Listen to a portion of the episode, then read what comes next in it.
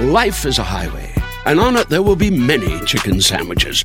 But there's only one McCrispy. So go ahead and hit the turn signal if you know about this juicy gem of a detour. Love the flexibility of working in all sorts of places? Well, working on the go seamlessly requires a strong network like T Mobile. We have America's largest 5G network, so whether you're on a video call at the park or uploading large files at the coffee shop, we have the 5G speed you need. Whatever takes you on the go, T-Mobile's got you covered. Find out more at T-Mobile.com slash network today. Coverage not available in some areas. See 5G device coverage and access details at T-Mobile.com.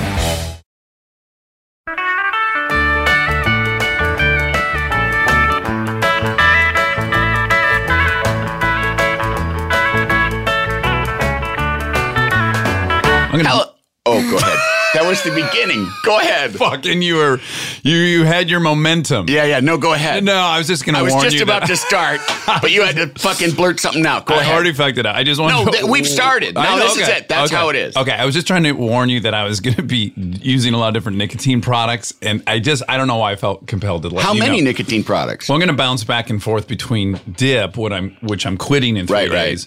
And then um, some some nicotine gum. Ah, yeah. So because I'm quitting in three days, I'm going very hard right now. I see. Yeah. Did you ever smoke cigarettes? Oh yeah, for ten, Yeah, yeah. probably longer. Uh, Fourteen years. Yeah, yeah. yeah. I've been off for for 14 years. The other day, I bummed a cigarette from somebody, and I felt like I was out with people, and somebody went out to have a smoke, and I was like, you know what? I haven't. I mean, literally, I have not smoked a cigarette since 2001. Okay, 18 and I was years. yeah, yeah, and it, so it wasn't unpleasant, Hmm. but it was.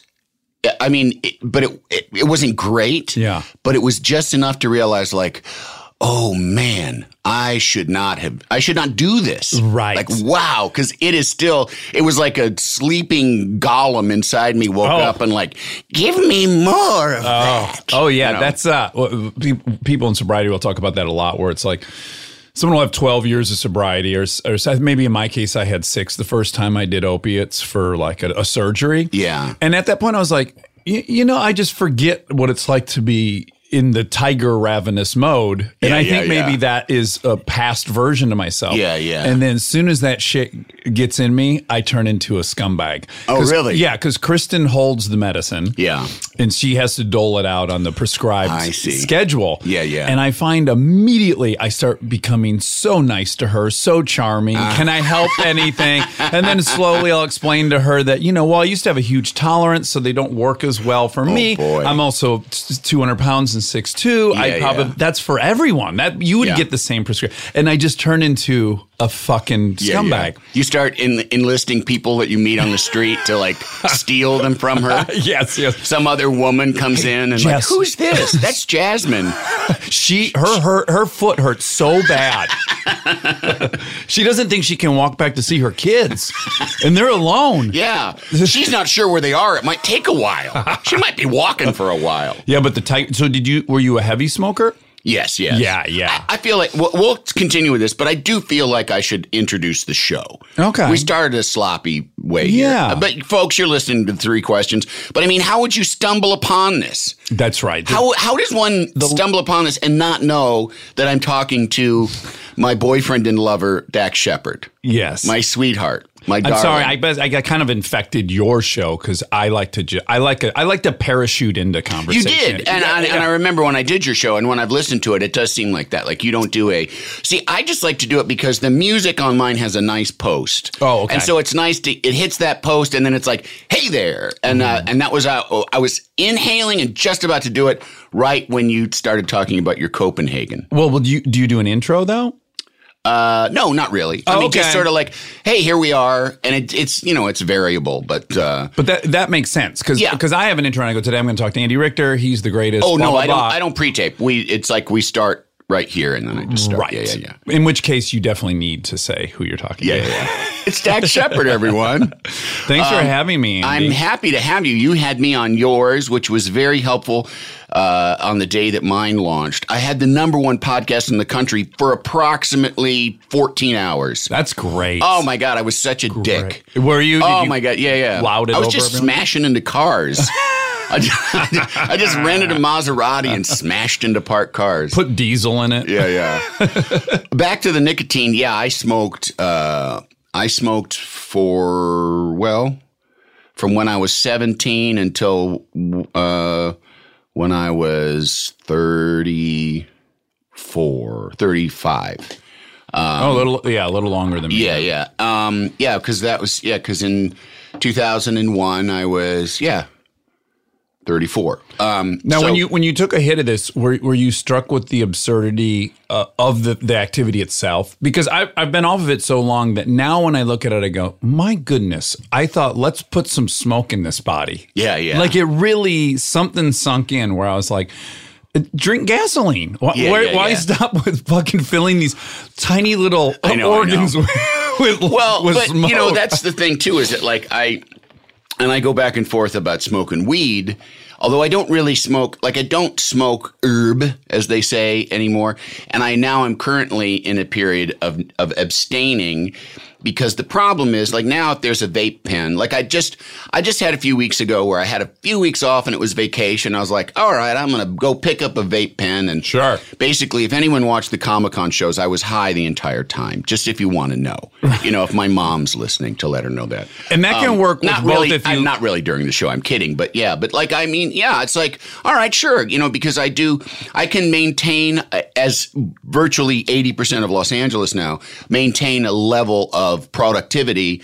While being a little bit high, you know. Sure, sure. It's a just for me. It's Well- like a, a toggle switch that's contentment. Like I go from being kind of a slightly crabby asshole that's just fighting with his politeness in Mm-hmm. order to like not be let the crabby asshole out to being like no I actually kind of am content being alive and I enjoy uh, what's happening right now you know so Yeah.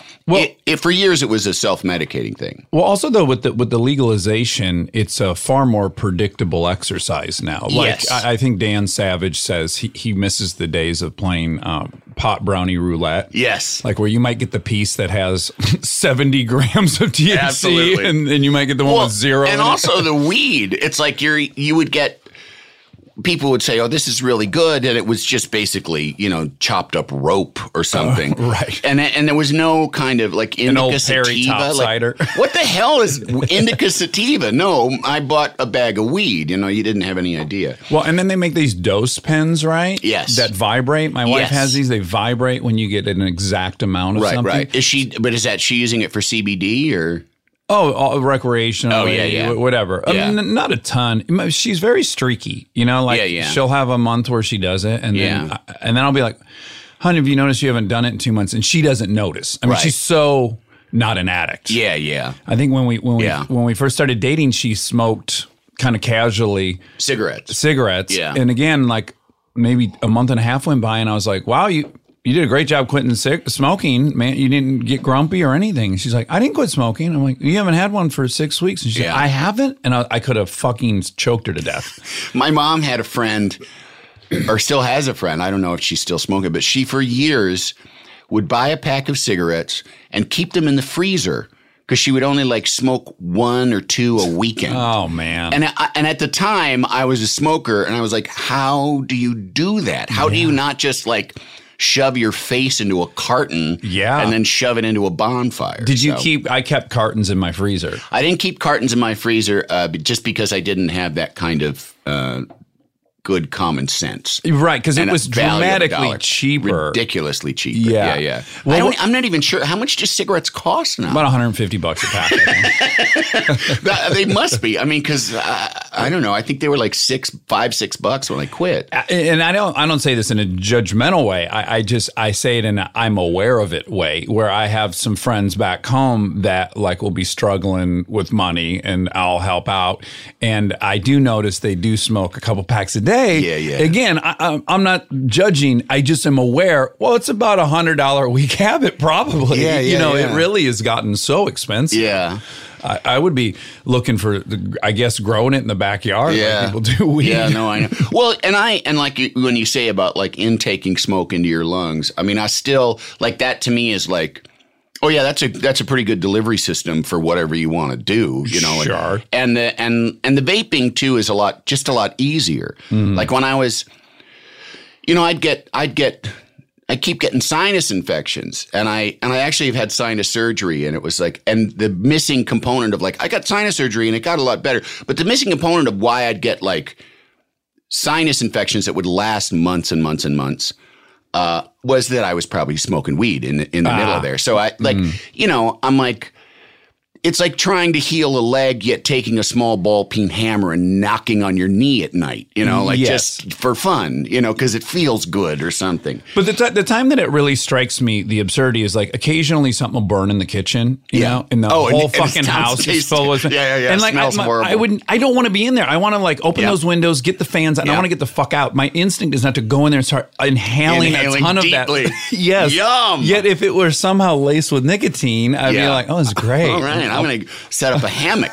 yeah, I'm gonna, Yeah. I'm gonna baste a, a honey baked ham in Yeah. nicotine and then light it. I used to. I mean, I even think that nicotine was more. I was like I responded to it m- more than the THC. For some reason, it was just. And I also found there was an existential component to smoking cigarettes that was the answer to the question, "What am I going to do now?"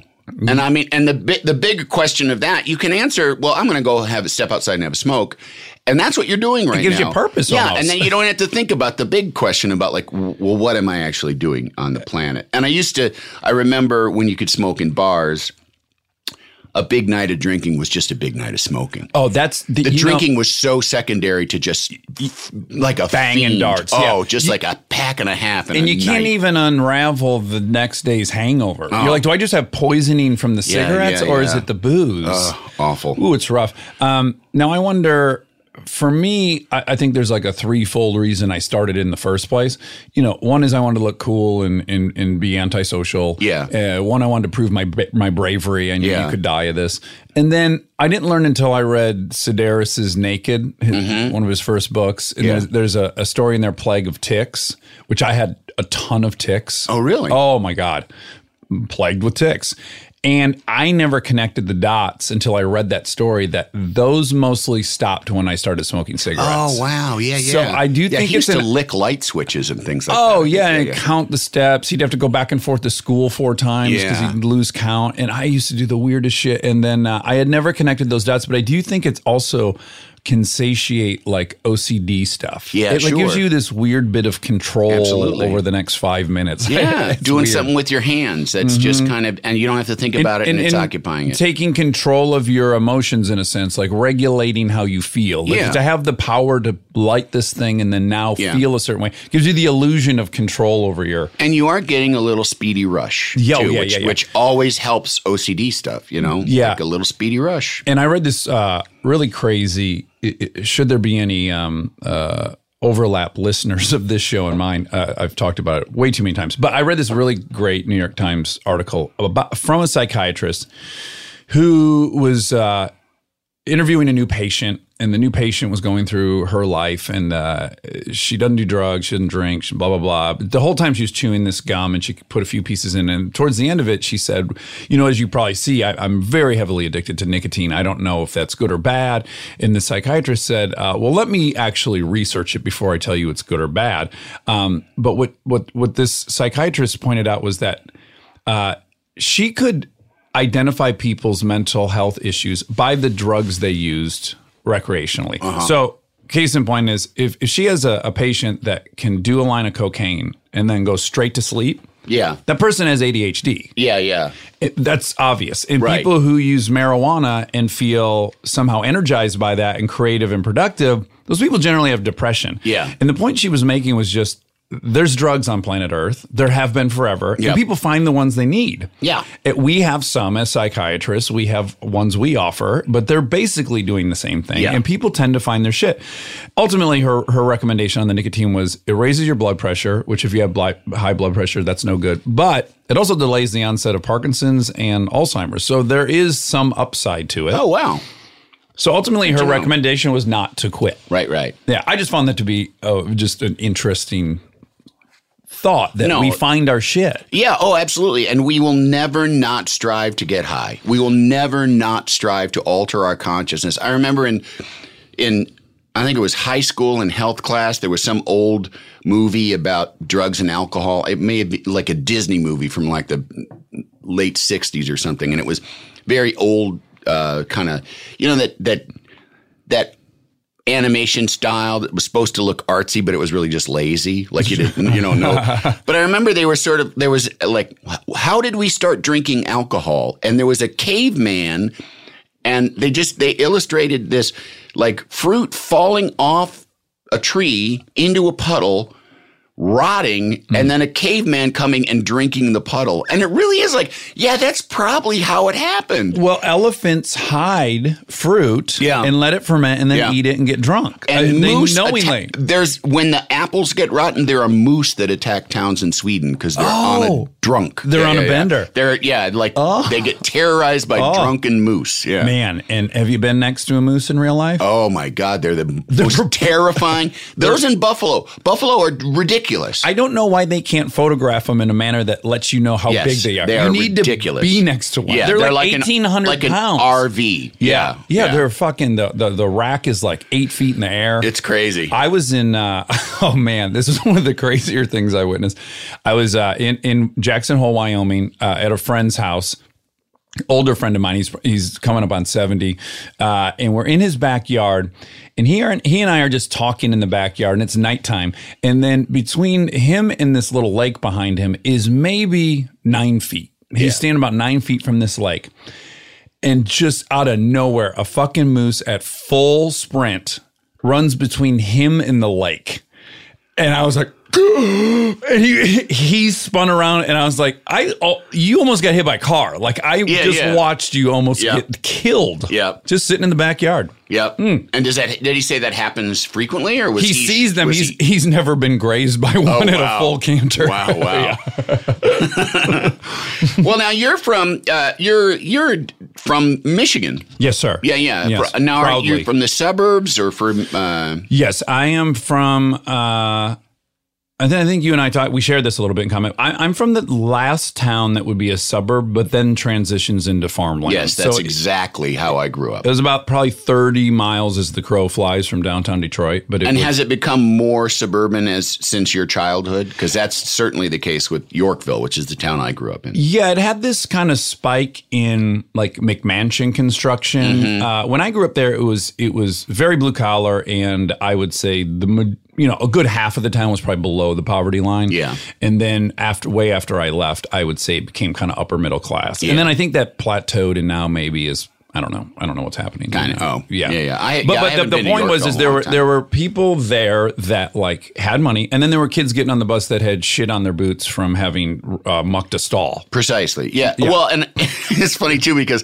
a lot of the, a lot of the, when I was there, the people that were wealthy, they were like I'm thinking of like the richest In Michigan? people. No, in, in Illinois. Oh, oh, okay. In Illinois, the town I grew up in, Illinois, the wealthy people. There were some people who came out there to be like horse people. Oh, uh huh. So they were rich, but they still would have horse shit on them. Yeah. And then, but then Like there was Mandeville like, Canyon. Yeah, yeah. But then I also remember there was another family, I think that like owned nursing homes or something. And they were, but they just had a big car. They weren't like, Right. you know, they didn't like wear designer clothes or anything. Right. Um, but yeah, but now, I mean, now I don't, but I mean, we were literally like, the, we had a McDonald's open and it was like, uh, a huge deal. Like literally, Like a- the, the morning the McDonald's opened, like half of the town came in. like a Whole Foods coming yeah, somewhere. absolutely. But it was McDonald's. Right. it was the you know? antithesis of Whole Foods. And then even, and that was when I was a kid. And then in high school, there were many nights where that what you did was hang out in McDonald's parking. lot. Oh fuck yes. There was so little to do in your life that you just go to McDonald's and just sit there all fucking night. Yeah, ours was the Milford Cinema, which had a screen that is half the size of my current living room TV.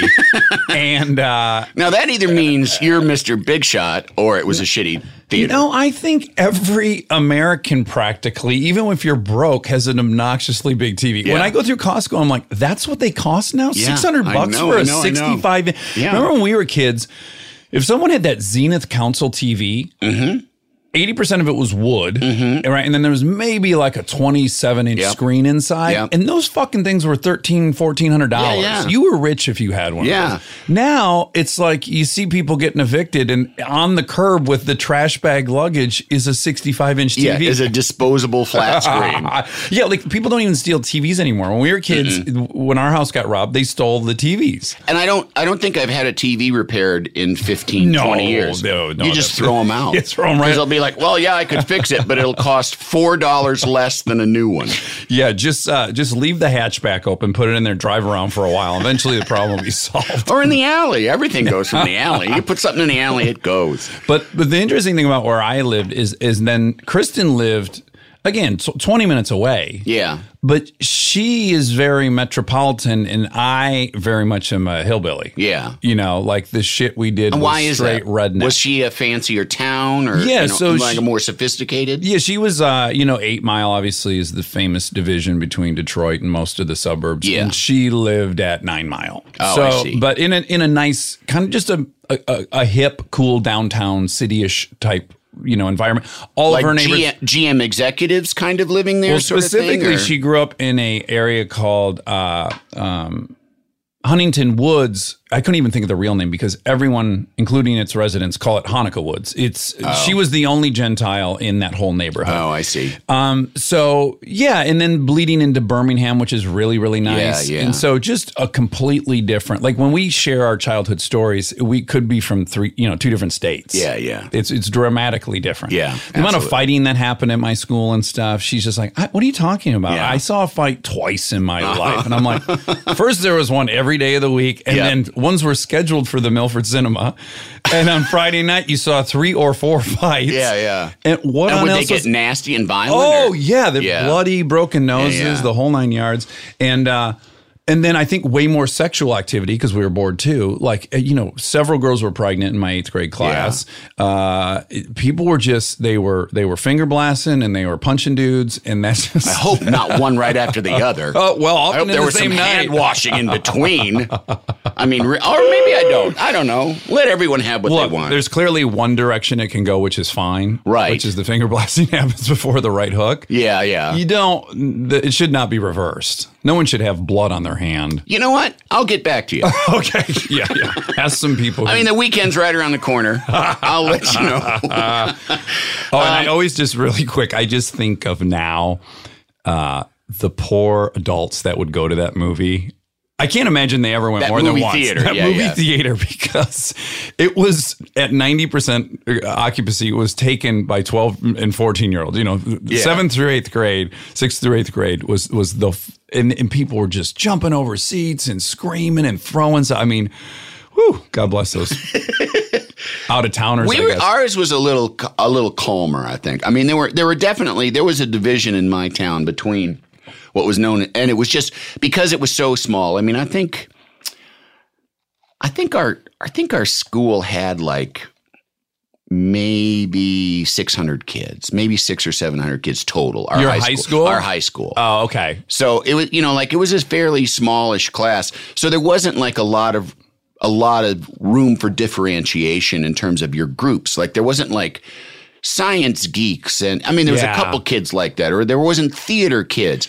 There was just jocks and burnouts. Well, what's interesting is it's kind of uh, yeah, it mirrors the the dynamic of small towns versus big towns, which is my high school is big enough that you could be anonymous in some ways, right? Like it you- was hard in our school. right, like you could be a dick to some guy, Yeah. or he could be a dick to you, and then you might not see that guy Yeah. for a week or whatever it was. So I think it's kind of like it was a microcosm of what now has happened on the internet, where it's just like you kind of feel anonymous about it all. Yeah, yeah. Yeah, it's uh, Although now, now, I mean, there is the difference that there is, like, you do get, regardless of where you are, like, if you were, if you grew up in my town and you were like a, just a full on theater kid, it- you didn't have anywhere, you know, you had to be a theater kid kind of on your own, but also sort of have friends that, you, you know, played basketball or friends that were farm kids or friends that, Right. you know, it- you didn't get to like just, but now you get to, you really get to, Isolate in your tribe. yeah, you really get to kind of find your tribe at an early age, at least in a virtual kind Well, of way. was there a predominant group that settled the area you lived in? Because uh, this was all kind of a mystery to me until I read a Malcolm Gladwell book that talked about the culture of pride Mm-hmm. in northern Kentucky and Appalachia. Have, you, have you read that book by Uh-huh. No. chance? Well, it talks about that you know these these these historic feuds like the Hatfields and McCoys and all Mm-hmm. this there's a huge history. That's just one that we know. Yeah. There's there's thousands of family feuds that have ended in multiple murders Yes. in that area, right? And then he even goes through like how the court trials basically they just can't convict anyone because if you're like, well, he called my wife a, a bitch, Yeah. and they're like acquitted, you know, Right, of course. So he really dives into He why, took my why- hog. right, and and the re- his reason is, and maybe it's not his, and he borrowed it, but most of the people that ended up in in northern Kentucky came from Scotland, Ireland, different herding backgrounds. So farming farming communities are subsistence modes. You have clear boundaries of your farmland. You work it. Uh, and there's a finite set of resources. In Yes. terms of in terms of grazing land between well, you and the next yes, town and over. It's it's permeable and no one has rights to it. So ah. these guys are are, are are are herding sheep on the Scottish hillsides. Well, no one owns that, right? So you're kind of you're staking out an area that you're herding in, and you got to fucking stand up for that area, Right. So and you just look at the cultures that had a lot of herding without defined borders, the Bedouins, all these different people, and there's an increased level of you got to stand your ground, you got to fight, you, and it's prized and it's honored and it's Yeah. respected. Anywho, so this whole pride of culture thing, Michigan got a huge influx of Kentucky folks, Tennessee folks when the auto boom happened. Sure. My grandparents are both from Kentucky. Yeah. Most of the people in my town, or many of them, had grandparents that were from that culture of pride area. Yeah. So I do think it was uniquely like stand your ground, you know, punch a guy who says your sister's hair looks bad.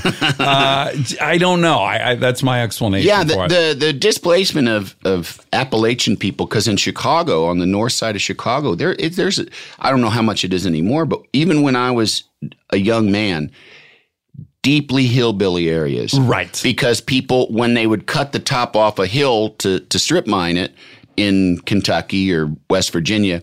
They'd say, "Go to Chicago and we'll set you up and we'll get you a job in a factory." Uh. Except there was no, there was they would give them cheap housing, but there would be no factory and there'd be no job. Right. So there are all these just, and I mean, you go into into like shitty little taverns, which is where we would all go. Yeah.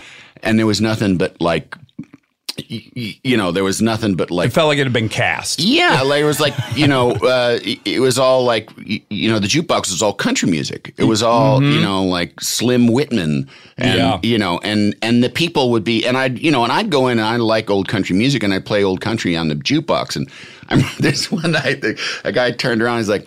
Who played this Marty Robbins? And I was like, I did. I don't remember what song. He goes like, my dad plays Marty Robbins. What the hell are you playing? Like he was angry. Oh, wow. And I was like, I like Marty Robbins. And he immediately was like, oh, I do too. Like just switched around. But it was just, it was funny that that, uh, I wonder if it was that it it, it reminded him of dad, and he didn't want to be reminded, or he only was, dad he at the seemed right to be very drunk. And it seemed to be a, a normal state of The being. The logic wasn't linear. Yeah. Want to make mom's day? Get to your Nordstrom Rack now and score amazing deals for Mother's Day, which is Sunday, May 12th. Find tons of gifts from only $30 at Nordstrom Rack fragrance, jewelry, luxury bags, activewear, beauty, and more. Save on Kate Spade New York, Stuart Weitzman, and Ted Baker London. Great brands, great prices. So shop your Nordstrom Rack store today and treat mom to the good stuff from just $30. Life is a highway, and on it there will be many chicken sandwiches. But there's only one McCrispy. So go ahead and hit the turn signal if you know about this juicy gem of a detour. Love the flexibility of working in all sorts of places? Well, working on the go seamlessly requires a strong network like T Mobile. We have America's largest 5G network, so whether you're on a video call at the park or uploading large files at a coffee shop, we have the 5G speed you need. Whatever takes you on the go, T-Mobile's got you covered. Find out more at T-Mobile.com slash network today. Coverage not available in some areas. See 5G device coverage and access details at T-Mobile.com. Want to connect with a family member who doesn't speak your language? Then check out the language learning program Rosetta Stone on desktop or as an app. Rosetta Stone is designed to immerse you in the language you're learning through an intuitive process. Plus, the True Accent feature even gives you feedback on your pronunciation. And with a lifetime membership, you have access to all 25 offered languages. Get started today. Visit rosettastone.com backslash pod 50 to get 50% off your lifetime membership now. That's rosettastone.com backslash pod 50 for 50% off. Can't you tell my love's a growing? So, what was your household like? I mean, uh, I know you were raised mostly by a single mother. That's right. My Yeah. mother left my father when I was three. My brother was eight. My sister wasn't here yet. And uh, she had not worked up to that point. So she got a job working at General Motors as a janitor on the night shift. Uh huh. And we moved into this uh, tiny little apartment that everyone was on welfare, ironically, overlooking the Milford Cinema later to come into play. Yeah. And we were there for probably. What's funny now that I'm older and time's moving so much quicker, I think like, oh, we lived in those for so. Now I, in reality, I recognize like we were there for a year, Yeah. and then we moved to like. And did your was your dad? You, he didn't provide support. or- my father kept the family house, oh wow. got his buddy who he sold cars with to move into my bedroom. Oh, wow. Greg, who amazingly my mother ended up marrying. That was my first step. stepdad. Was the guy who took wow. over my bedroom. Wow! Wow! Wow! But my mom, to her credit, she started as a janitor, then she started working in the tool crib, then she became a manager of the tool crib. So we were always on that climb. And I would say uh, we were in a like a little townhouse till I was probably six, and then we moved to our first house that my mom bought for us in a pretty nice little lower middle class neighborhood Yeah. in Highland, and uh, and then Greg, my dad's buddy, she then married, uh, got pregnant with my sister, and uh, my sister arrived, and then Greg was out of there. I before Carly was maybe six months old, and then we lived on our own for maybe a few years. Then a new uh, stepdad who was an engineer at GM. We were with him. He had two kids. We moved into his house. Uh, that So felt- there were five kids, Yes. three and two. Yeah, yeah. yeah. And how was that?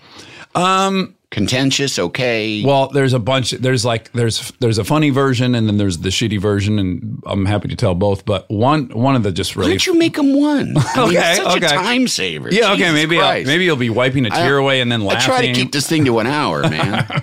Okay, so uh, the the order of his children were um, he, had a son that was exactly my brother's age, and then he had a daughter who was exactly between my brother and I. Okay. so I knew her from elementary school. Uh huh. Heather, and I had a huge crush on her. oh wow. Before my I knew my mom was At what age? dating this guy, second grade, Oh wow. third grade. Okay.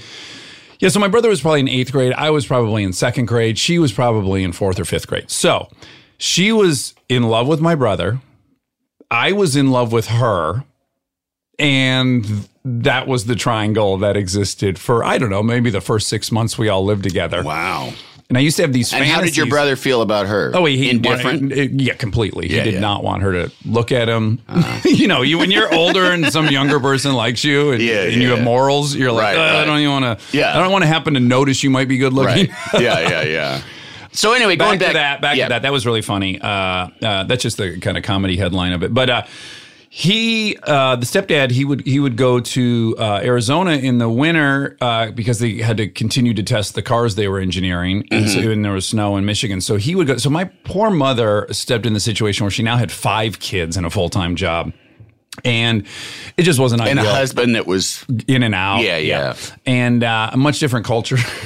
house culture than we had uh, curated in our home. Uh-huh. And so that too didn't work out. And then I guess in sixth grade, they got divorced.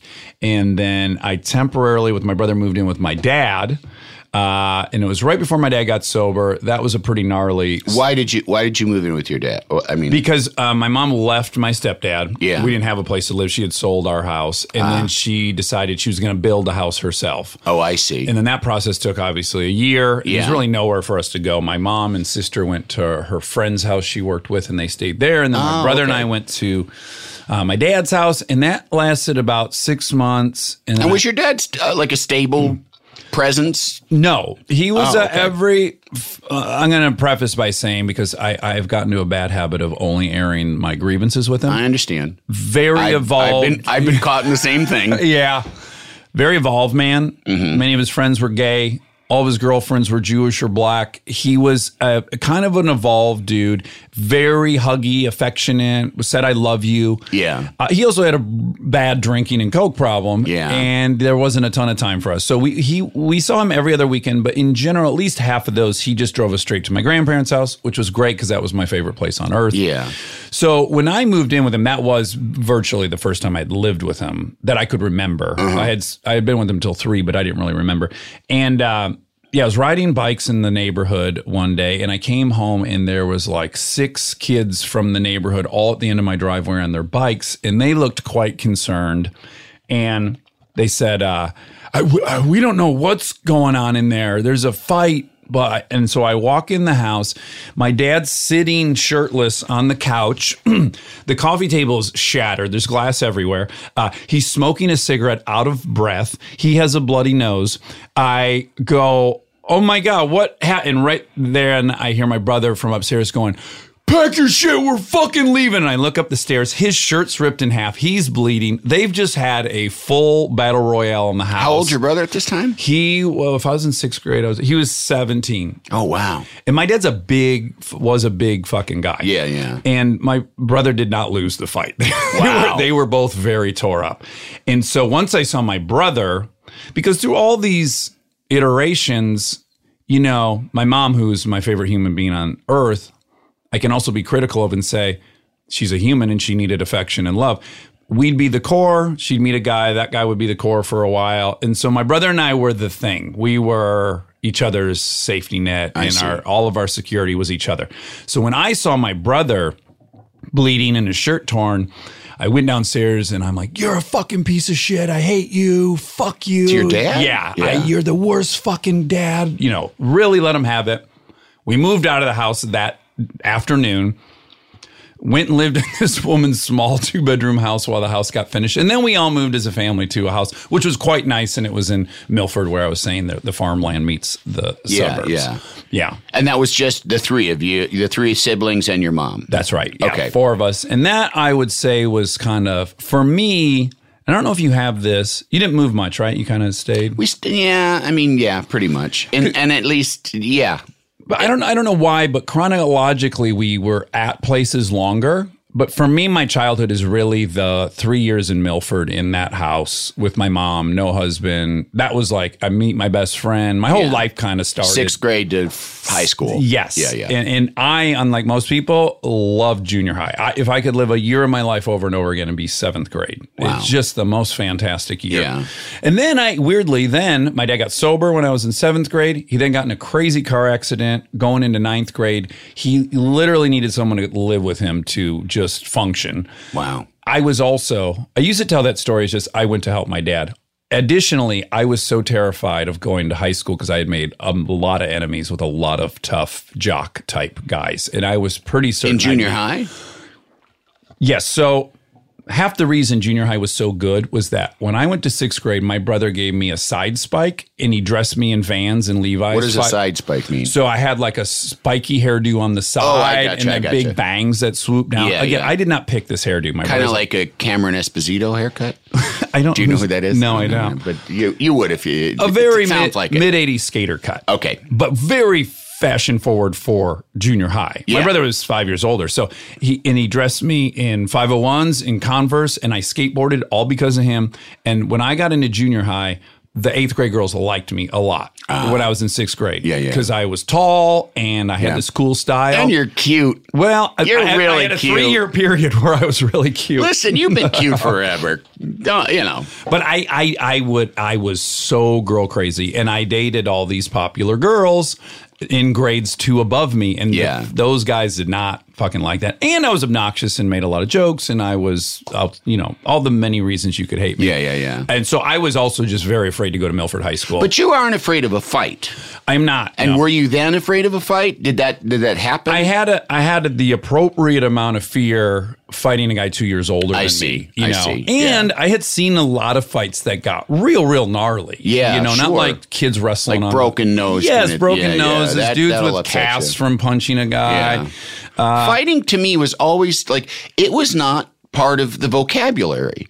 That's I was always struck like when I when I friends of mine that I ended up knowing in Chicago who grew up on the South Side where there would be an altercation and of all the different things that you could choose on how it could go to me punch that motherfucker in the face was not like on the table like that was just Right. it was crazy. It It's you know, it was as much as like take off your clothes and run around clucking like a chicken. Yes, but but I I know you can follow the very simple logic, which is a I'm envious of that. I don't. Yeah. I think it's. I'm not into. I hope my kids never experience. yeah, yeah. that. So I I'm, I'm not. But um, it's if it becomes a learned mode of communication. Well, here's what happens.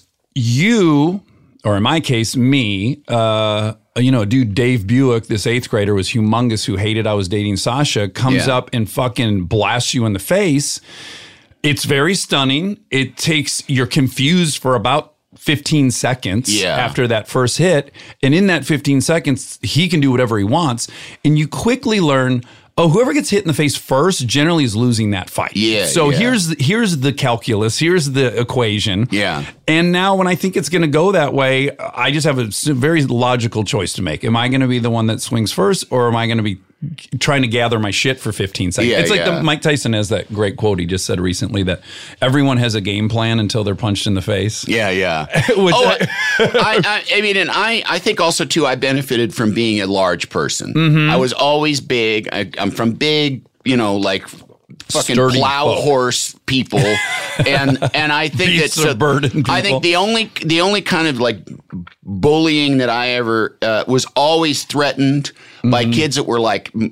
Older kids that, but with whom I was about the same size. I had that too. and they would just assert themselves and i and i remember too like for years too and i think i was just so conflict averse from home and just generally Yeah. that i could i would shut down you know like i you know like i remember there was some in gym we played uh like scooter on little you know on these like little furniture dollies did you play Oh, on yeah, those? yeah, uh-huh. little it's like a little square piece of hardwood with four wheels on it that you might put a potted plant on and move it around Sure. except everybody be on those and you're playing kind of a soccer game in the gym.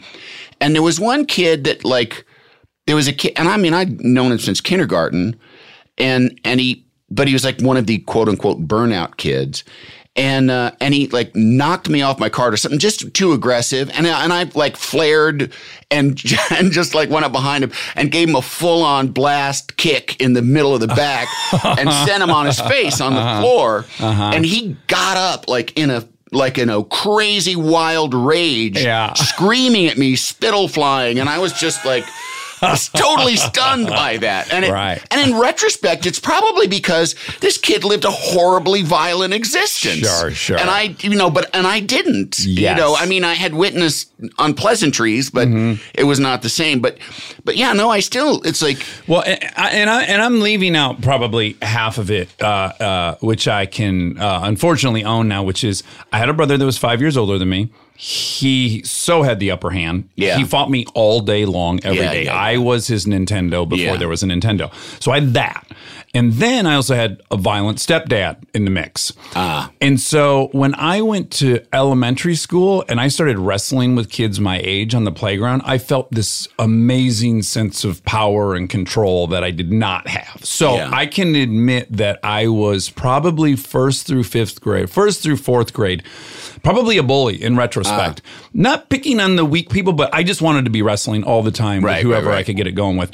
And then, and I, and my best friend was this kid Clay Smades, who was the co tough kid in my class. Yeah. And I had an epiphany in fourth grade where I was like, you know, Clay, these kids don't like us. They're afraid of us. That's why people are nice to us. They're afraid Yeah. that we're, we're going to end up fighting them. Yeah. And I don't like it. And I'm and I actually declared in fourth grade, I'm like, I'm done fighting. And he thought that was ridiculous. And this is really the turning point. I got to sixth grade. I'm done fighting. I'm done fighting for a year and a half. Get to sixth grade to junior high, and there was a kid, uh, a grade older than me, Sean Castle, who wanted to fight me. Didn't want to fight him. He took my bus route home. He followed me off the bus. He uh, threatened me a bunch of times in front of the bus. I somehow talked my way out of that. Then an hour later, I'm at my friend's house watching TV in his living room. Sean Castle walks in. I'm sitting on the couch. He gets on top of me and punches me in the face. I, I mean, I got to say 15, 20 times. And I just sat there and let him punch me in the face. And about six kids watched. And then he just got bored of it or something, got up and left. In my shame over having not fought back was the most brutal, crippling. Would think about it every night as I would go to sleep. Just bet. humiliated with myself. Oh man, I can. I mean, I've gotten a lot better, but you know, a traffic altercation with a "fuck you, no fuck you" Uh-huh. that that will burn like a cigarette ash for an hour. Yes. I mean, like I say, I've gotten better. I can sort of whatever, and I've also sort of again, I have a game plan now. When people get mad at me in traffic, I smile. Like ridiculously huge and give them a big thumbs up. Uh-huh. You know, it's just, it always blows their wiring. They're like, hey, fuck you, motherfucker. I'm ready to get out of this car. And if you smile and give them a big thumbs up and say, you know, okay, buddy. Uh-huh. Yeah. Way to go. I'm, I'm there now, but it was a, a long Yeah. road there. But at any rate, I it was- remember you once it- telling me a story about a some big musclehead in the parking lot oh, of Albertsons. of Albertsons. yeah, that was And a weird. A giant guy, and because it had just kind of happened, and the giant guy got out like a huge musclehead, and you were ready to go, and he laughed at you because Well, what no, what happened was I was in line at the Albertsons, Yeah. right? And I was I was one customer behind this couple. And Yeah. and the guy was a for real bodybuilder. He was like my height and probably 230. And he's wearing like a string tank top and everything. And then he just, he just turns to me and he goes, "What movie?" And I go, "What?" And he goes, "What movie do I know you from?"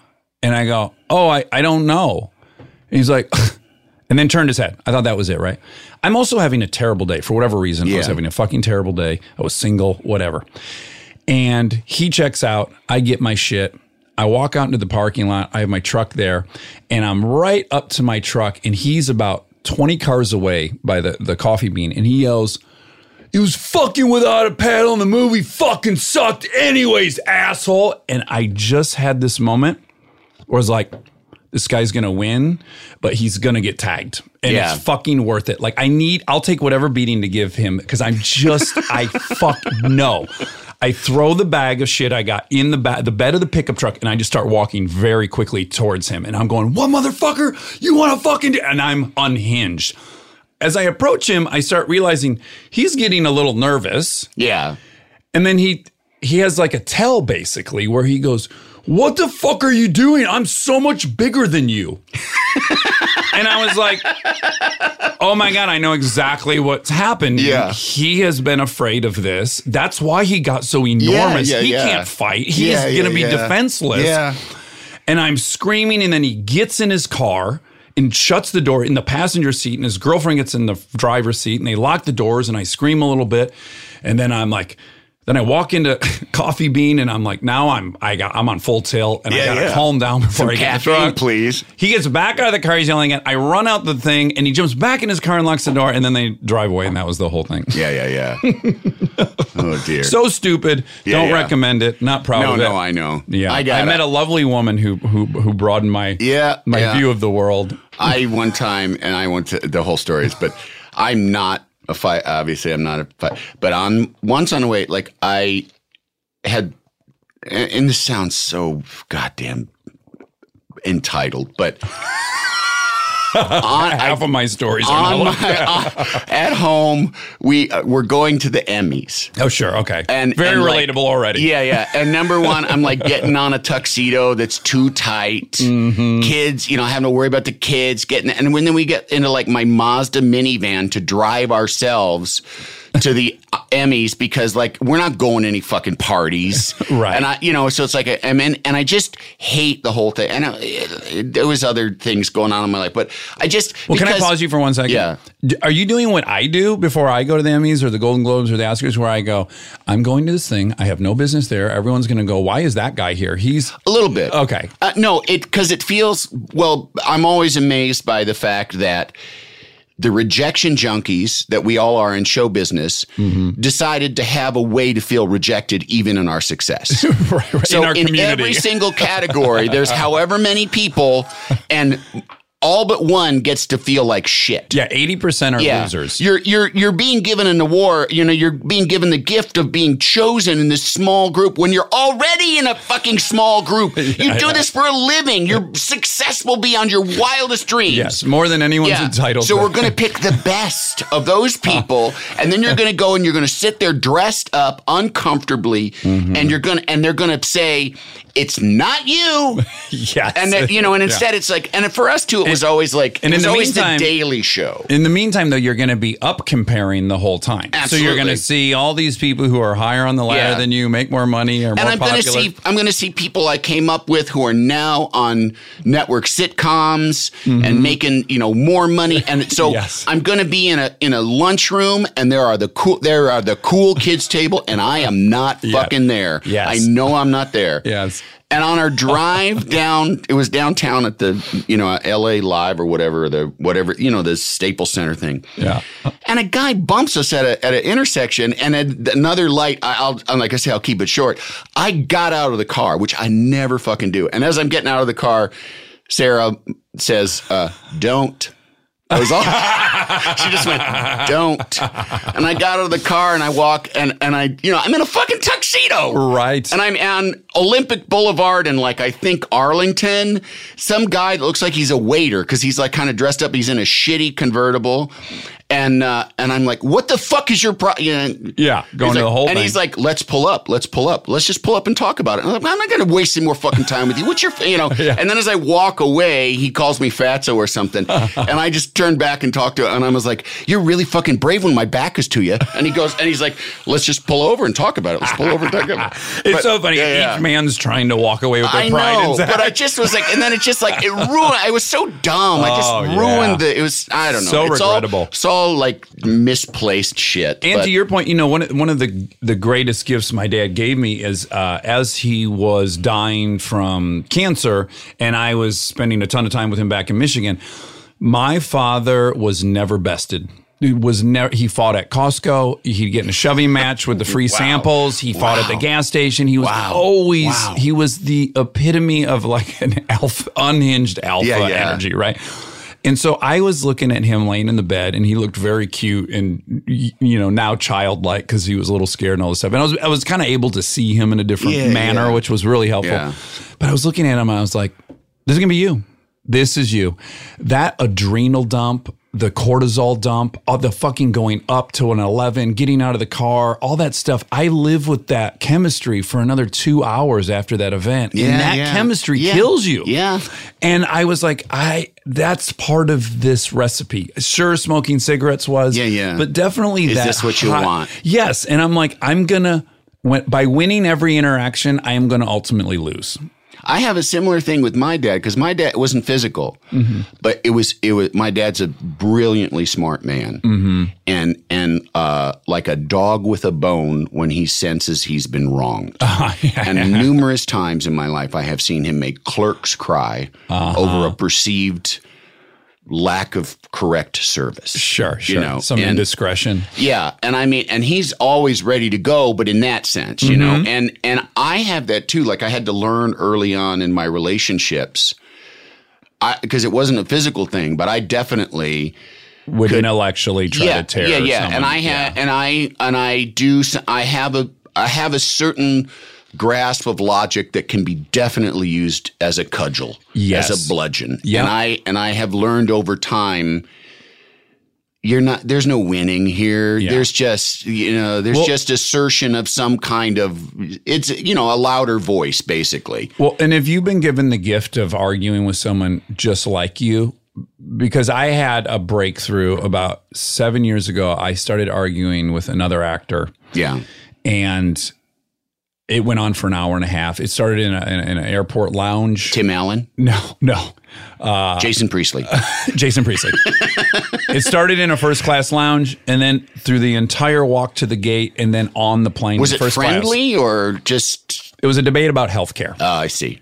should have never been having the debate. Yeah. Whatever. I'm sure you know where I stand on healthcare. Yes, of course. And then uh, we were separated by about seven seats in first class, and he continued to shout over, "Oh, well, maybe everyone should have a cell phone. That should be a right everyone has. Why not give you know?" And I all I of a sudden, could guess this person in like three or four guesses. I'm sure you could. I bet I could. And I got to the point where I started pretending that I had fallen asleep. I Yeah. reclined my seat and I actually started pretending to fall asleep. And all of a sudden I thought, oh, all these arguments that you think you've won, people just got bored and exhausted. You haven't won any of them. You didn't convince anyone of a new opinion. You just wore them out. Yeah. And that was, I, I, I really learned a lot from You that. have a, wonderful amount of self awareness. You know, like that's like you're you talk about evolved. That's pretty fucking evolved to learn that much. Well, I'm trying. those different things. Yeah, no, I mean that's hmm. great. That's great. And there's a lot of people, especially that reach a certain level of success in this business. And also, like, you've directed fucking feature films.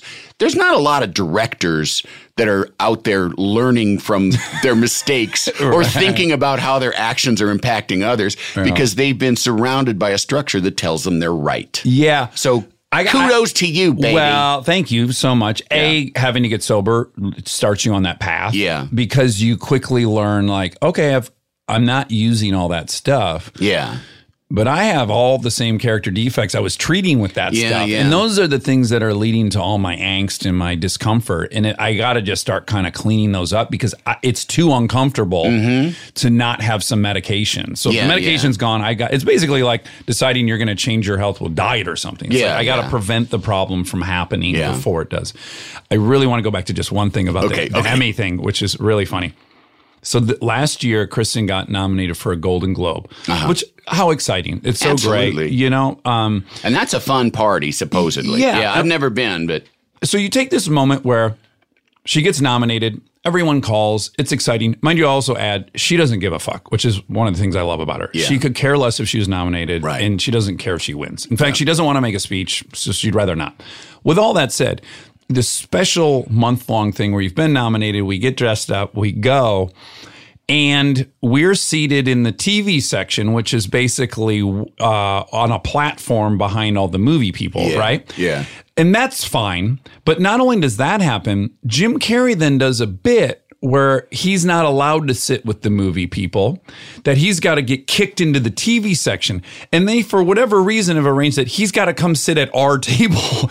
So, I mean, the actual joke is, oh my God, I he's been to- relegated to the riffraff. And then he sits at our table. And I was just kind of like, well, look how quickly this turned. This Yeah, was yeah, like, yeah. went from, oh my God, Yeah. so special. Who's and the What an asshole honor. now? And then now, now we're kind of helping uh, relay this like diminished status. Absolutely. And I was just like, oh, you can't win. No. This is amazing. No, you have to really, you have to really like just not let any of it matter. Yeah. Because if you let it let it matter, I mean, sure, it's nice and it's nice to get a trophy. Sure. And that'll never not be nice. Yeah. But you can't let it. Like if you if you say that winning this trophy is so important. That it means losing the import, the trophy is like hugely important Yeah, too. yes. And then what the fuck are you saying? Yeah, you got to take the whole thing on. Absolutely. And look, I, I tried to check myself and just go like, let's make sure this opin- opinion isn't informed by the fact that you know you're never winning a statue. like, like it's very clear to me I will not ever be making a speech at any of those award shows. Yeah. So am I now building a case against the entire industry of award shows because I know I'm not getting one? But I do feel like I'm on kind of firm bedrock by saying, uh, it's just 100% your ego. Like it, it's the result of something. And I've learned in life that the process is the thing to focus on and care about and not the result. So it's just kind of antithetical to what I've learned makes me feel happy for a sustained period of Yes. time. So yeah, it, it, it, yeah, it's well, I didn't, um, this will sound like, again, I don't think I would have even won one, Mm-hmm. but I didn't submit. When you're on a TV show, you have to submit Right, to, to right, win an right, Emmy. right. And then the network very much wants you to submit because potentially you could get nominated, and that's good for the show and everything. And um, they were like, "Hey, submissions coming up," and I'm like, "Yeah, I'm not, I'm not doing it." And they're like, "Well, you know, you should do it. It's good for the show." And I'm like. A, I'm not getting one. B, I don't even want to be involved in the whole pageant. Yeah, yeah. So I'm just, I'm skipping it. When I was the star of shows, I never did it for myself, but I'd be like, if you want to submit me, go right ahead. I mean, you know, Right. And then I and then I would sort of, if they did, then I would follow it and see like, oh, Mm-hmm. oh wow, I'm glad they really gave me that chance to feel bad about myself. I mean, which in is, you know, some way, you just have to acknowledge it is like entering a pageant. Like Yeah. you have to sign Yeah. up for the pageant. And I just don't, you know, uh, It's- more and more I don't want to sign up. For it's a it's a example of an industry that makes a ton of money throwing big parties to make money. Yeah, yeah. They're yeah. just it's just money making parties and with the hopes that the show Yeah. or movie will also then make There- more money. Yeah, and there's no advan It's not about advancing excellence. Like No. it just it, you can think that it's that, but it's not really. You know. So yeah.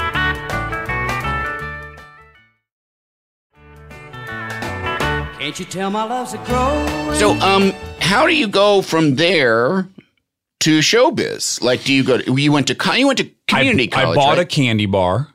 And I opened it up and it had a gold ticket inside. That's not true. I moved to California at 20 to Santa Barbara. I'm not sure why. I knew I was moving out here to pursue comedy. Really? But I had gone to Santa Barbara What, on a what road did you? trip. What, why comedy? Why did you think like hmm. I'm going to go make money in comedy? Because You know- like I had Chicago to go take improv classes, but I was already there. Yes, I thought I would do stand up. Yeah. And I was just too afraid to do it in Detroit. Yeah. And I thought if I move all the way to California, I You'll will just to. I'll have to. I thought I was painting myself into a box, but Yeah. then I found out oh, there's a, a way for cowards, which is improv and sketch, where you're up there with many people to Yeah, share yeah. the the bomb or the success. And so I I, I had a, a friend that I met that had done groundlings, and he su- suggested I go do that. And so uh, right when I got to LA, I, I lived in Santa Barbara for one year, went to community college there, and then moved to LA, and um, got involved with the groundlings. Immediately loved it, and then probably shifted almost immediately to like, oh well, then I guess I love this thing. So now Night Live is where I, I'm aiming to get. Yeah. And, you know, when I got there, maybe Maya had just left the Sunday company, Maya Rudolph, and she was on. Then, of course, Will Ferrell had just come out of there and a lot of different groundlings. So I thought, oh, that's it. Uh, I'm going to do that. And then I kind of was like, oh, everyone I'm with, by the way, it takes like five years to get in the Sunday company or whatever it was for me then. All my peers were kind of making a living doing commercials. And I was like, oh, well, I, can- I think I can do those. So then I, I just got into acting to make money in commercials. Yeah. And then the more I was on that stage, I just loved it. I I really really loved it. And then um, I obviously did not get on Saturday Night Live, but I got on this show Punked. Uh-huh. Um, after you know nine years of auditioning and never, I, I booked two things in nine years: a lawnmower commercial and a uh, AMPM gas station buyout. And um, I got on Punked. And then after like nine years of convincing myself it would never happen, it just started happening very, very quickly. Yeah. That you shit- were really good on punk though. I mean, you. for for within that role, like because you did seem it, it was very believable that you could be a guy. You know, like it was it's what for me is good acting is you don't have any sense that this is it's it's the same thing as you know going like friends of mine that'll like go in and and act like they have a French accent to a clerk just uh, to make uh-huh. us laugh. And Yeah. the clerk, if the clerk has no, and that for me, my my theory of acting has always been it's lying. It's good lying. Yeah, yeah, It's yeah. not letting any, not giving any tell that you're not what you're what you say you are. Yeah. And I've had people really offended by that. Like, no, it's about finding truth. Like, yeah, maybe, but that's not the first thing. Sure, sure. The first thing is lying. Yeah. Is like I'm Gary Stomtrop. Right, right. No. Like, yeah, yeah. I'm not a fucking helicopter pilot. Pilot. Right, You know, right. the head. I'm wearing the headset, and I'm. I seem like it, but I'm not really a helicopter pilot. Yeah, yeah. Like me as the audio engineer. yeah, yeah. It was exactly. all horseshit. Yeah, but uh, yeah, but so so. Well, what's funny- punked, and then it just you know. Well, Punk came out, and um, it was a very big show on MTV. I want to say it was the biggest show that year. Yeah. And um, I immediately started getting meetings with like studio people, Mm-hmm. generals, and I went on one and they were casting this movie without a paddle. I think Punk came out maybe in February and maybe it stopped airing in April. And then in September, I was flying to New Zealand to be in Without a Paddle Yeah. with Seth Green and uh, and Matthew Lillard and had never done any movie acting, Yeah, had never yeah. done any screen Yeah. acting really.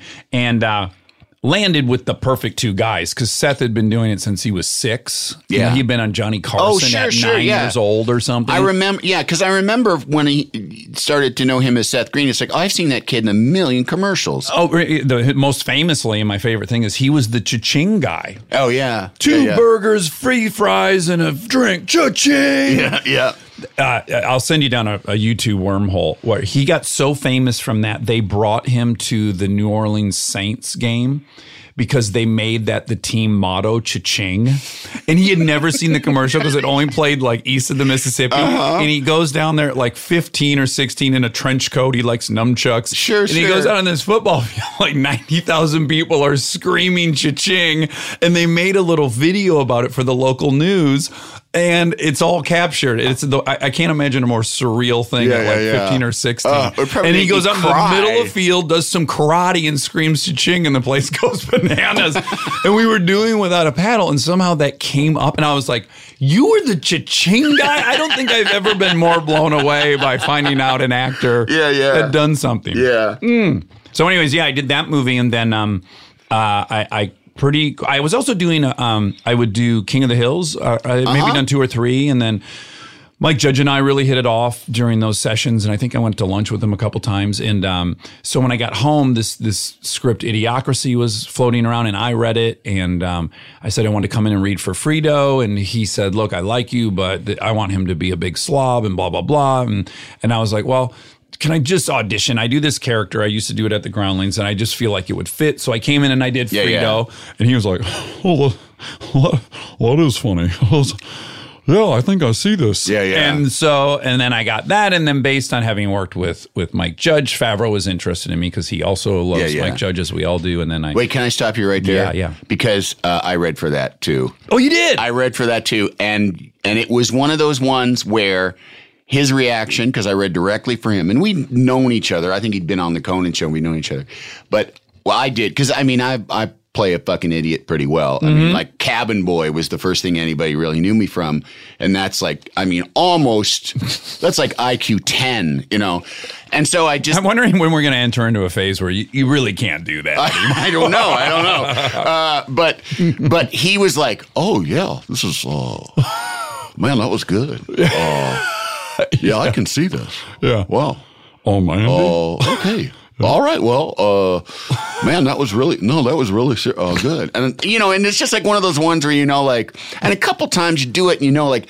All right, fuck, I think I got this. And a couple times I got it. You know, I find out later I got it. And that was one where I really was like, and then you fucking came yeah. along. Did it, did it make you angry at me? Because if I were you, I think I would have been like, wait, that guy? Why that guy? No, it didn't make me angry at you. Um, no, I mean, there's the envy. There's Mm-hmm. the envy and the lack of, and every time, and especially at that point, just wanting to be in a, any kind of movie. And also, that movie was so fucking funny and such Yeah. a great, but, you know, but then it, like, also, too, it didn't, Oh yeah, it was 20 people saw it yeah. when it came out. And then, but now it's like really, it's really And I had turned a down cultish kind of movie, and you were really, really good at it. If you had been shitty in it, I'd be mad at you. Well, I, that, You know what I mean? that happens to me all the time, Yeah, or yeah. not all the time. It has happened to me where someone else gets cast, and I go, "Why the fuck did they hire?" And then I see the movie, and I'm like, "Oh my god, they're so much better than I would have been." Yeah. I got to give it up. Uh, old school. They were really on me for uh, Will Ferrell's part in old Ah, school. uh-huh. And I just, I was like, I don't know. I mean, and then, and I don't remember something. I took another job or something. Yeah. I mean, but I can't say they offered it to me or anything, but it was definitely, there was interest in me for that part.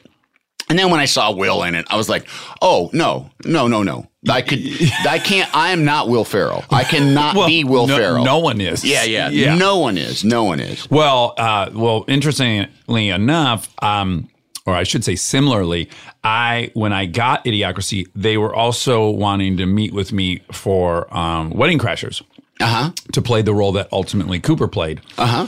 And I was like, um, no, those two guys are the stars. And then you have the women, and then there's no money. And then this thing is like, I have a much bigger part, and there's more money. And I love Mike Judge, and I just want to be associated with him, blah, blah, blah.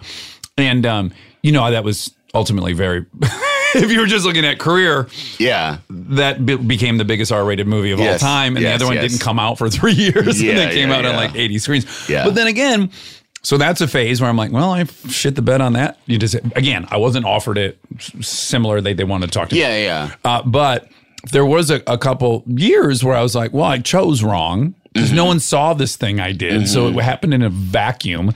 Uh, and then now, 15 years later, that movie is very much like a cult movie that a lot of people have seen, and I'm delighted I was in it. Absolutely. So my perspective is just like a fucking merry, Yeah. yeah, merry-go-round. yeah. Well, it can yeah, you know, and and it's and you know, I I You know who was mad at me about it though? Because uh, the, another person that read for Frito was um, Stern's old guy that he had, the, the stand up. Uh, he stabbed himself. oh Artie Lange. Artie Lange, Ah. who I loved on the Stern Yeah, show. I yeah, thought he was phenomenal. Yeah. But I think he he had read for it too. And then he kind of, ha- I think, had an axe to grind. I guess he has said many times on air Yeah. that, you know, I'm a whatever I am. Uh, Yeah, yeah, yeah, yeah, yeah. but it's really fun. By the way, now that Artie I've been. Artie Lange fucked a woman who thought he was me.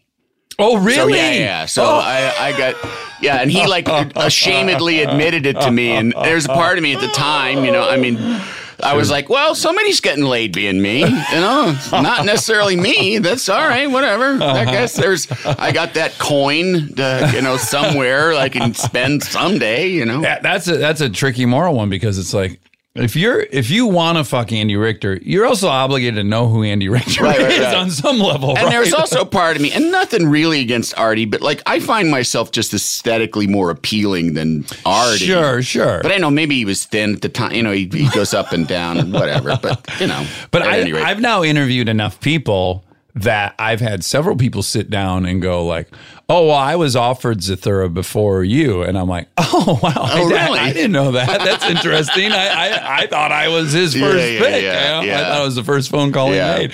So I've had a bunch of those. yeah, the already. the weirdest one for me is is uh, Modern Family. Mm. When they first, when the casting first went around for that, the the pictures for the Eric Stonestreet and Jesse Tyler Ferguson characters were me and Tony Hale.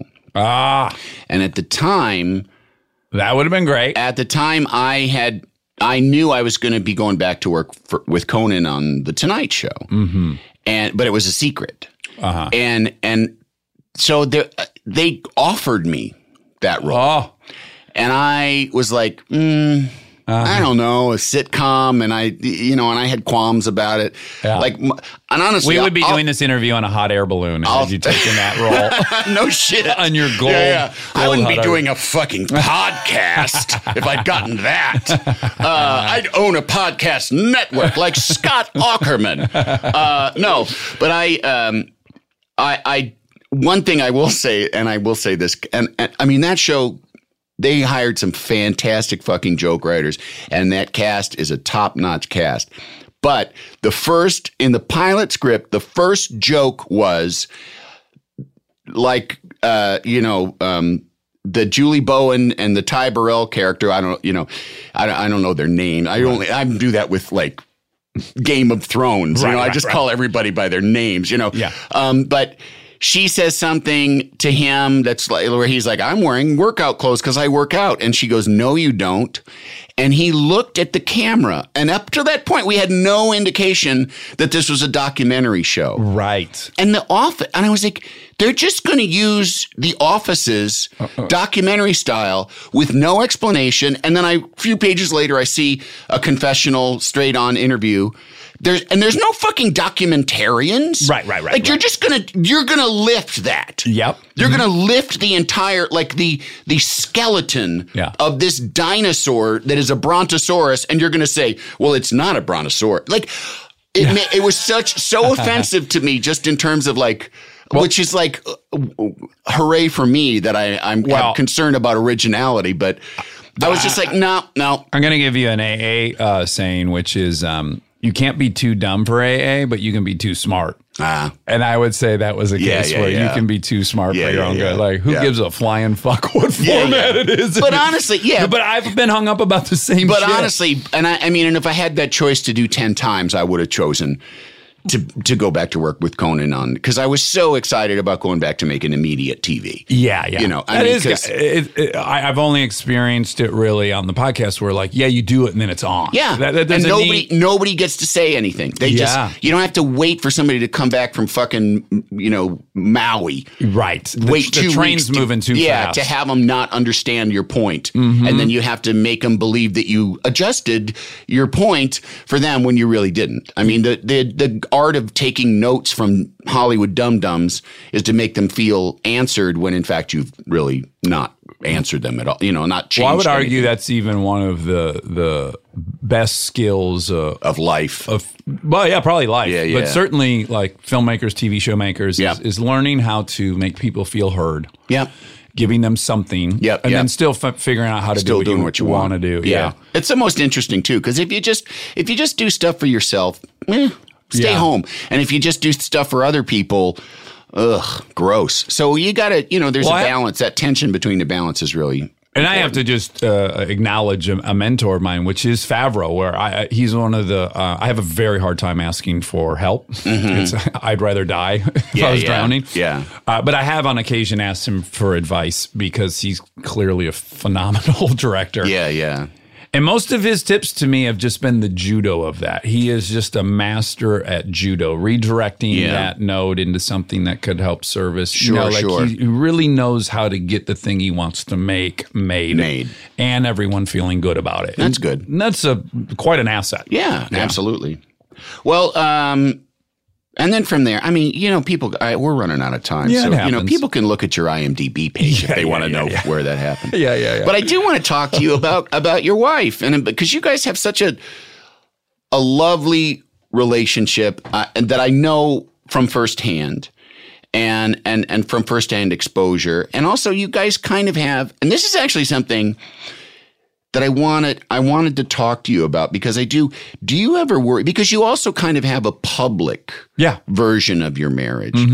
That scares me. Yeah. Oh, it scares me. I talk about it all the time. Yeah, yeah. Yeah. I, I, I very much acknowledge the um, the the pitfalls of that. Yeah, because you guys do commercials together. do and, you know- commercials together. In the commercials, we have a perfect life. We Yeah, like yeah. decide not to go to the Oscars to watch TV on the couch. Yeah. mind you, these are all I wrote those, so uh, I it was shit we we do. You know, like we bail on stuff. and- Yeah, yeah. But, also, but and also too, you're not just getting a check and doing what you're told. You have some agency in it. Yes, um, at least together. Now, I, I, I sell things all over town. And Yeah, oh, I don't, when- yeah, me too. It's yeah, like, I, who and- am I to not sell things? That's the way. And, the and when I do it personally, I don't have as many um, uh, kind of restrictions or concerns Or qualms, But yeah. but but when we work together, I, I feel very controlling over that. And Yeah. in fact, when we met with Samsung, we had been offered a bunch of different things to do together,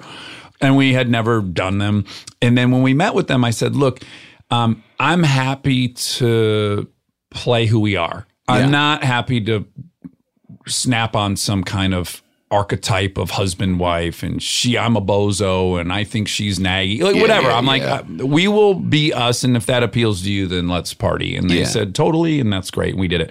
Um but but but my fear has always been people will hashtag us like couples goals.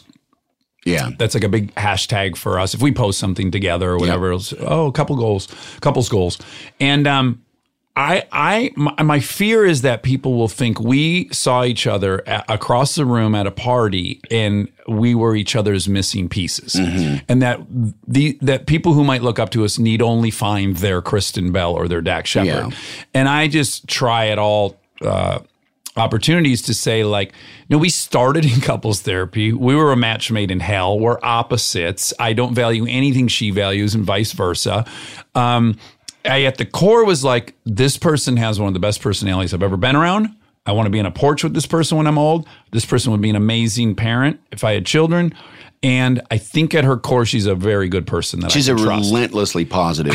She is. person. It, it, it fucking annoys me because it's effortless. Like I go to meetings and I journal and I do all this shit to act half as good as she does just innately. yeah, yeah. But yeah, so I just try to be, I guess the way I try to counteract the fairy tale of it is just to go like, no, no, we fight all the time. Well, even when she was on my podcast, it was probably miserable for the listeners. The first 45 minutes were bickering. She don't want to be there. She wants to be at Michael's buying fabric. And she thinks I'm trying to con her into saying something that she would never say. You know, Yeah, the whole thing was a shit show for the first half. But the then we amazing found thing our to way me back. was how patient she was.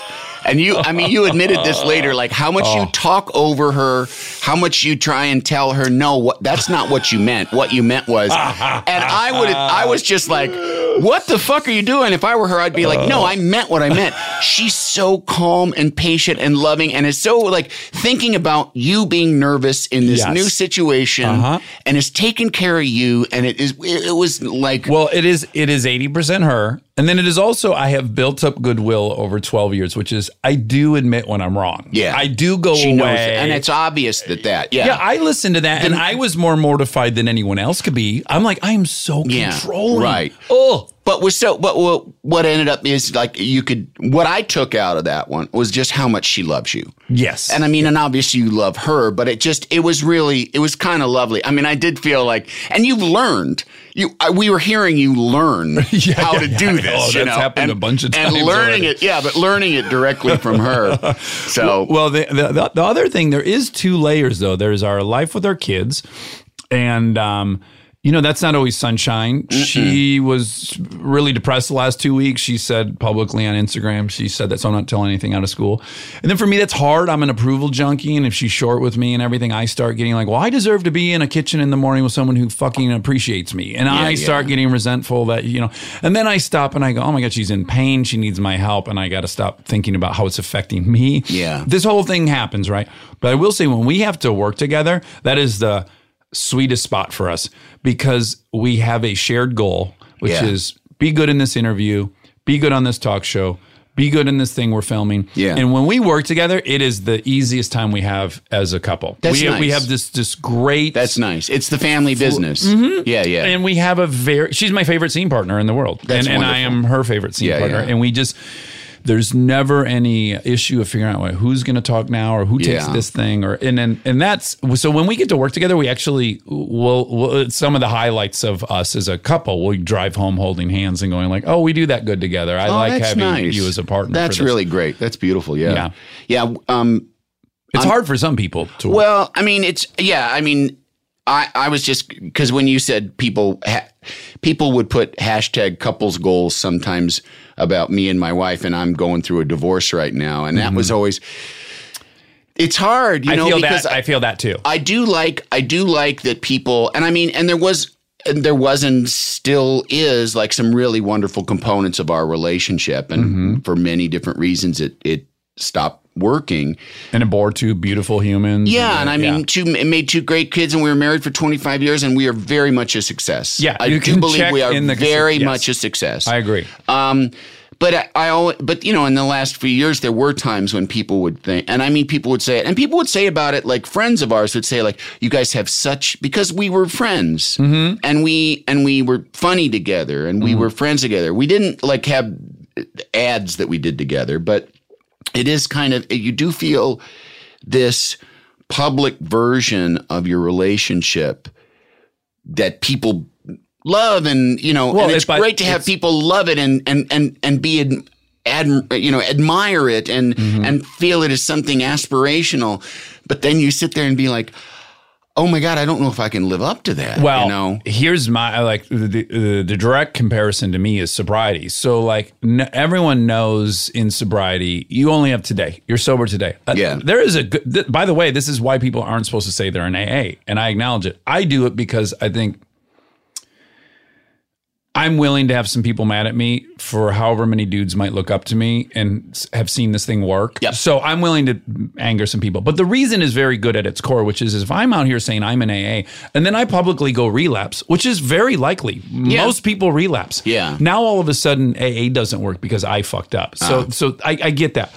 But in the same way, I never think, oh, I'm going to be sober for the rest of my life. I have to, it has to be just today because I know everyone can lose their sobriety. I similarly look at marriage that way. Like, yes, things are great today. I might be couples goals today, but I also might fuck up big time Yeah. in two months. I'm yeah. aware of that. It is or a- she might. Yes. Yeah, or you might together. You might out of neglect or whatever. You know. Yes. And so, yeah, life can get too big. There's a million different things. Yeah. And so I'm always, yes, a little hesitant because I'm like, this thing's just like sobriety. It'll work as long as we work our ass off Yeah, at it. yeah, and we yeah. might lose the appetite to work our ass off at it. We're humans and, you know, I actually think that that that attitude of AA about like I can't say I'm in AA. I mean, I understand the anonymous part of it and all the reasons for that, but the, but if it, you know to not say I saw Yes. Dax in a in an AA meeting. Although that- I- you can because I'm open about it. I know, Yeah, yeah, but, but, you know what I mean. yes. But anybody that you see at an AA meeting, Yeah. But to say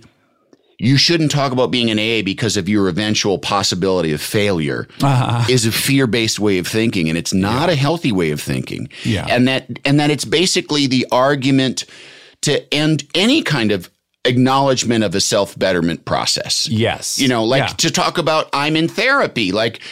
If I, you know, I- well, therapy must not work because you got divorced. yeah, yeah, or or or you know, or if like I become a fucking mess down the road, or my brain chemistry goes haywire, to Mm-hmm. be like, well, I'll fuck you and your therapy. It didn't work. It didn't, you know, Yeah. it didn't keep you from, you know, rehab or whatever. You know, Yeah. I would hope people only hear from me that AA got me these 15 years. Yeah. And if I go out, it won't be a failing of from that. just this conversation, what you talked about, what sobriety has done for you, Hmm. is is. Uh, Absolutely, uh, like a brochure for sobriety, and, and and the fact that that the method that you used it got you there, Yeah. From you know, and and and opened your mind and your heart to your own self acceptance and your own process of learning.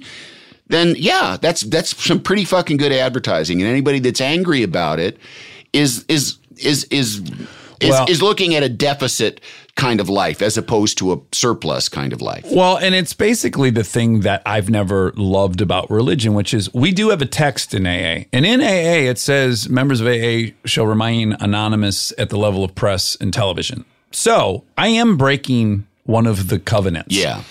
But I also think that book was written 80 years ago when it meant something much different to say you're an alcoholic in public Sure, sure. the, the, the social pariahness of having that problem Yeah. then was so different than it is now that to me it's falling into the category of people hanging onto that bible this thing that was written 2000 years ago Yeah, and there's yeah, no yeah. way it can evolve and keep up and change and grow or that our constitution shouldn't continue to keep up and grow Yeah, yeah. I- I- it's a frustration i have with just people's uh, kind of innate desire to to hold on to some tradition and just never question it Yes, so yes.